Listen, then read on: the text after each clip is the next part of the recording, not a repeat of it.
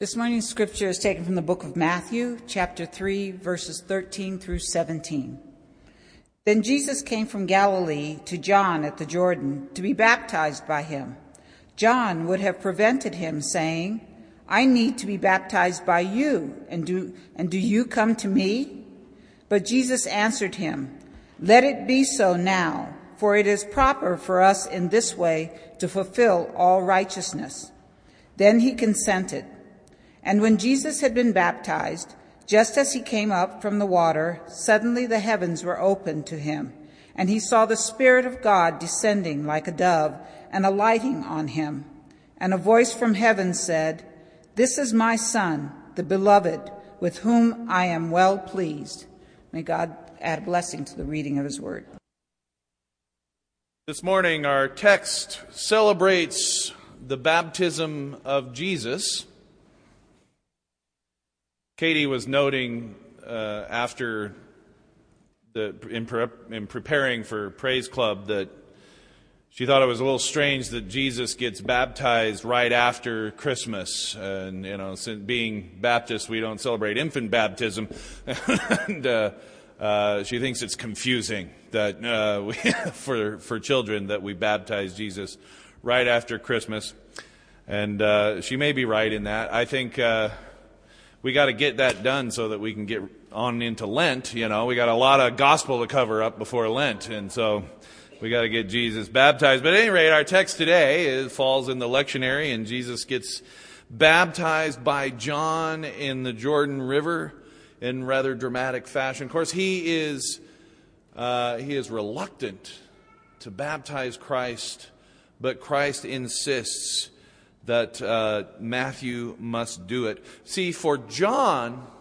baptism was a rite of repentance. John went around preaching, You must be baptized, repent and be baptized. Turn away from your old life and turn toward a new life in God's kingdom and for John, what he was saying was that just because you're born in a good family, and just because you're church going good folk, and just because you're, you know, respected in the community, and just because you're part of a lifelong family that's had, you know, had prominence in the religious culture of the time, doesn't mean that you have made that step toward God, that you must take that on for yourself. And John was preaching that, and very effectively, a lot of people were coming out into the desert to hang out with this crazy guy in weird clothes and eating strange foods and be baptized by him. But for Jesus, it was something quite different, and it really marked the beginning of Jesus' ministry.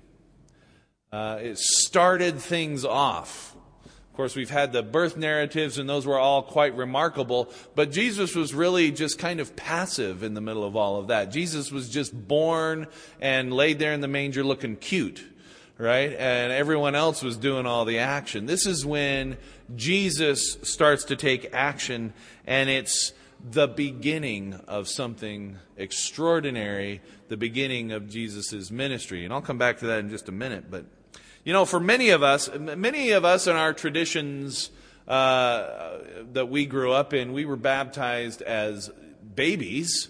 Uh, as infants. And those baptisms, they really symbolize, uh, represent a commitment by a community and by one's parents to say, I want to raise my child in this community, in the body of Christ. And it's a commitment on the part of the community and a commitment on the part of your parents. We do the same thing here. We do baby dedications, and it's kind of the same. It's the same kind of commitment. We're saying we will raise this child together into the body of Christ, and we will be there with you and your family as you raise this child, and we will be a community for that child. For those of us who were baptized when we were old enough to make that decision on our own, it was a response to some kind of moving of the Holy Spirit and commitment to Christ.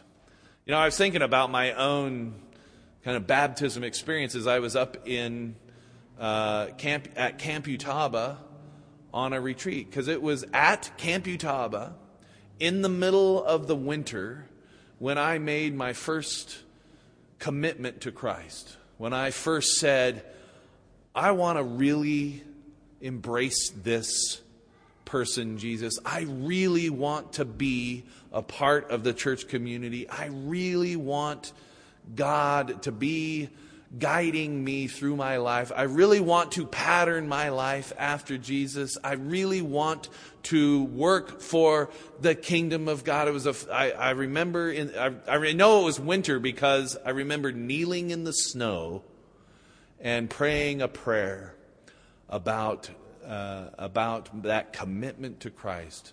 And it was, it was actually not until uh, later in the, uh, not until later. Well, no, I guess it was. It was it was in December when I was baptized, so it must have been. I must have got right on it. Actually, now that I'm thinking about it, I was thinking it was in the summer, but it wasn't. It was in December. So uh, I came home. I went forward at church. I, this was when I was about 14 years old, and it was such a wonderful experience.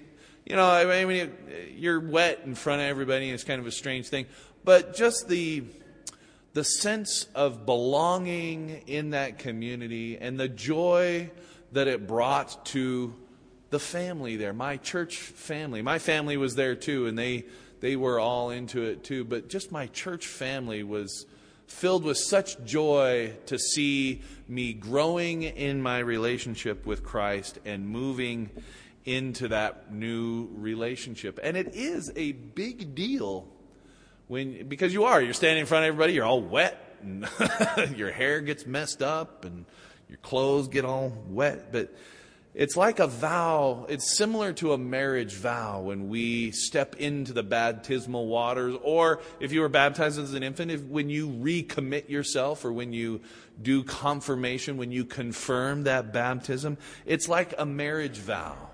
You're exchanging that commitment one to another it's an overt choice. No one's forcing you to do it. You are claiming that for yourself. And that's what I remember about that winter retreat when I was 14 years old. It was the day I said, This is my faith, and I am going to take responsibility for it. I'm going to nurture it, I'm going to grow in it, and, and no one's going to do it but me. And I'm going to pick and choose how I go about it and, and the things I'm going to find truth in and all of those things. And fortunately, I was Baptist, so I get to do that, right? I get to, I get to pick and choose how I relate to Christ and how that Christ relates to me as well. It's also a, a public declaration of that choice and a commitment to a community. It's, that's part of the commitment is you're, you're not only committing to Christ, but you're committing yourself to a body of believers. That is, all the hundreds of thousands of other people who have done that same thing, you are now aligned with. God help us all, right? You are now a part of this larger community and, in respects to this church, a part of this community. It's kind of our initiation rite as well. It's, a, it's that covenant, it is that initiation, and it's alignment with every other baptized individual in the, in the, in the world. But it's also a commitment to myself. It's saying, I want to be something more than what I am today. It's an acknowledgement that I am worthwhile, that my life ought to stand for something. That I'm not just going to tumble through my everyday and hope everything comes out okay, but I'm going to live deliberately. I'm going to wake every day and say, Today I am going to do my darndest to be in Christ, to walk in step with that Holy Spirit, and to remember that commitment that I made on that day when I was 14 in December. And it was really, my baptism really was just a starting point. I didn't, the things I thought I knew then, my Lord. I, in fact, I miss being 14 when I knew everything, right? I miss it. It was great to know everything and know what I was doing. But I have, things have changed so much over time. My faith has changed over and over and over again. The things and the theology that I had back then, it's like night and day. It's like I'm a completely different person. And that's because our faith is a journey. Amen. We don't, we don't end where we started. We start and we move forward and we grow and we evolve and we mature and we become that which God calls us to become. And we struggle and we wrestle and we open up that Bible and we hear some things that make us cringe and we wrestle with it. And we insist, God, I know you are love. I want to understand. I want to know you deeply. And we work at it. And we try and we keep going. And Jesus tells us in our text today that he must be baptized to fulfill all righteousness. I'm a little leery of this word righteousness. It's a difficult word. It's, it's one that kind of makes, puts people off sometimes. If we, you know, if we proclaim our righteousness, we are self righteous. And that breeds hypocrisy, it seems, and kind of is off putting. Uh, I've known a lot of self righteous people, and quite frankly, I don't enjoy being around them very much. Uh, they're not very much fun. Uh, uh, and they're too good for me, really. I, I, shouldn't be around. I shouldn't be around those good people. Uh, but Jesus, you know, what righteousness really means, what the heart of that word is about, it's about being in right relationship with God. And the reason John is kind of hesitating when Jesus says, Come baptize me, because John looks at Jesus and said, well, Aren't you already in right relationship with God? Don't you already have all this put together?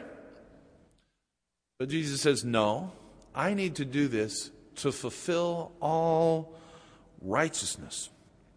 In other words, Jesus' baptisms put Christ in the right place in relation to God and to everyone else.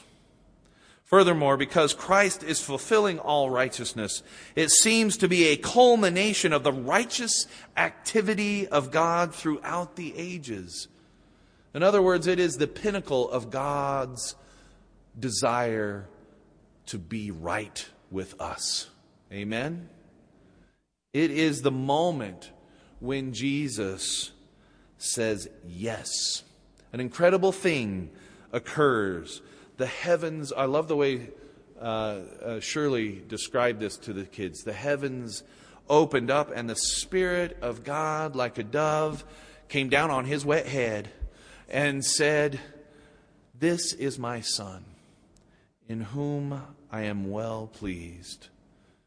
This dove represents many things but in this context, it points and reminds us of the creative power of God that, that brooded over the waters at the beginning of time in Genesis. God's Spirit hovered over the waters and the chaos.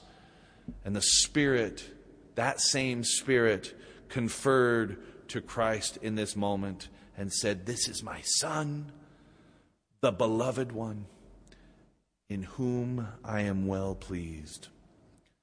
Jesus, in this act, hears God's assessment of him that Jesus is loved by God and that God is pleased. Now, some scholars view Jesus' being baptized as the moment when Jesus confirms his own sonship. When he says yes to all that God has called him to do and all that God has offered for him.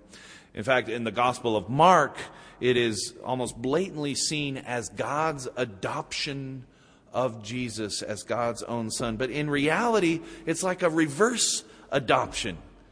It is like Jesus is adopting God as parent and all of the things that come with that.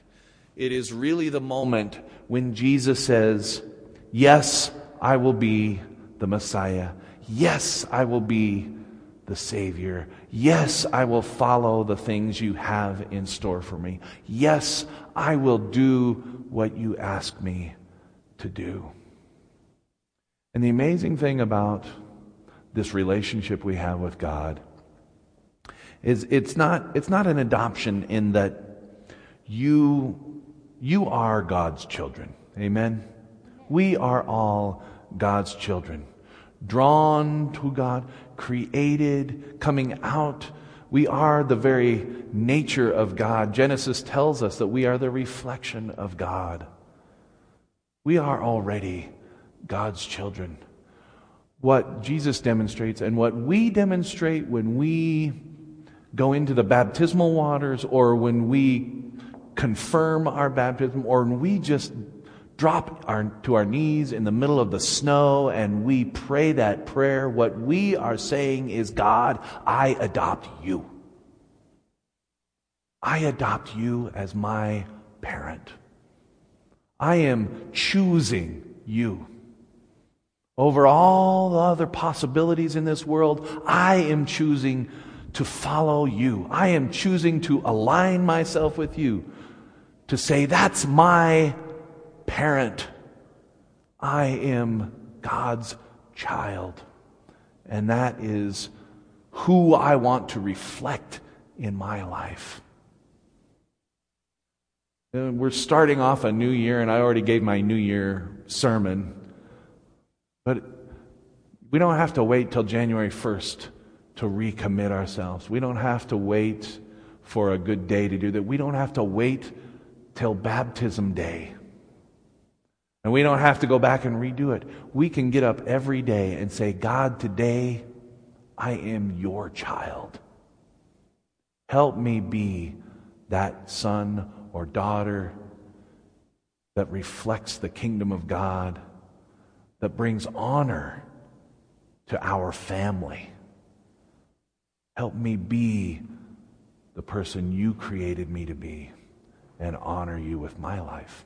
It's my prayer that today, as we celebrate Jesus' yes to all that God had in store, and we know that that was not an easy yes, it ended with Jesus on a cross. It is my prayer that we each also take the opportunity to say yes to all that God has in store for you. Acknowledging that it's not always going to be easy, that it's not always going to just happen, that we got to work at it and be deliberate about it. But we get to choose. Not just because we're Baptist, but because that's how God designed it. We get to say yes. It's my prayer that today we choose to do that. Let us pray. Our loving and gracious God, as we hear the story of Jesus' response to your call by going into the baptismal waters and receiving that acknowledgement of, God, of his sonship to you, may we, like Jesus, choose you and say yes to the calling you give to us. And may we live our lives bringing honor to our family, the family of God. In the precious and powerful name of Jesus, we pray. Amen.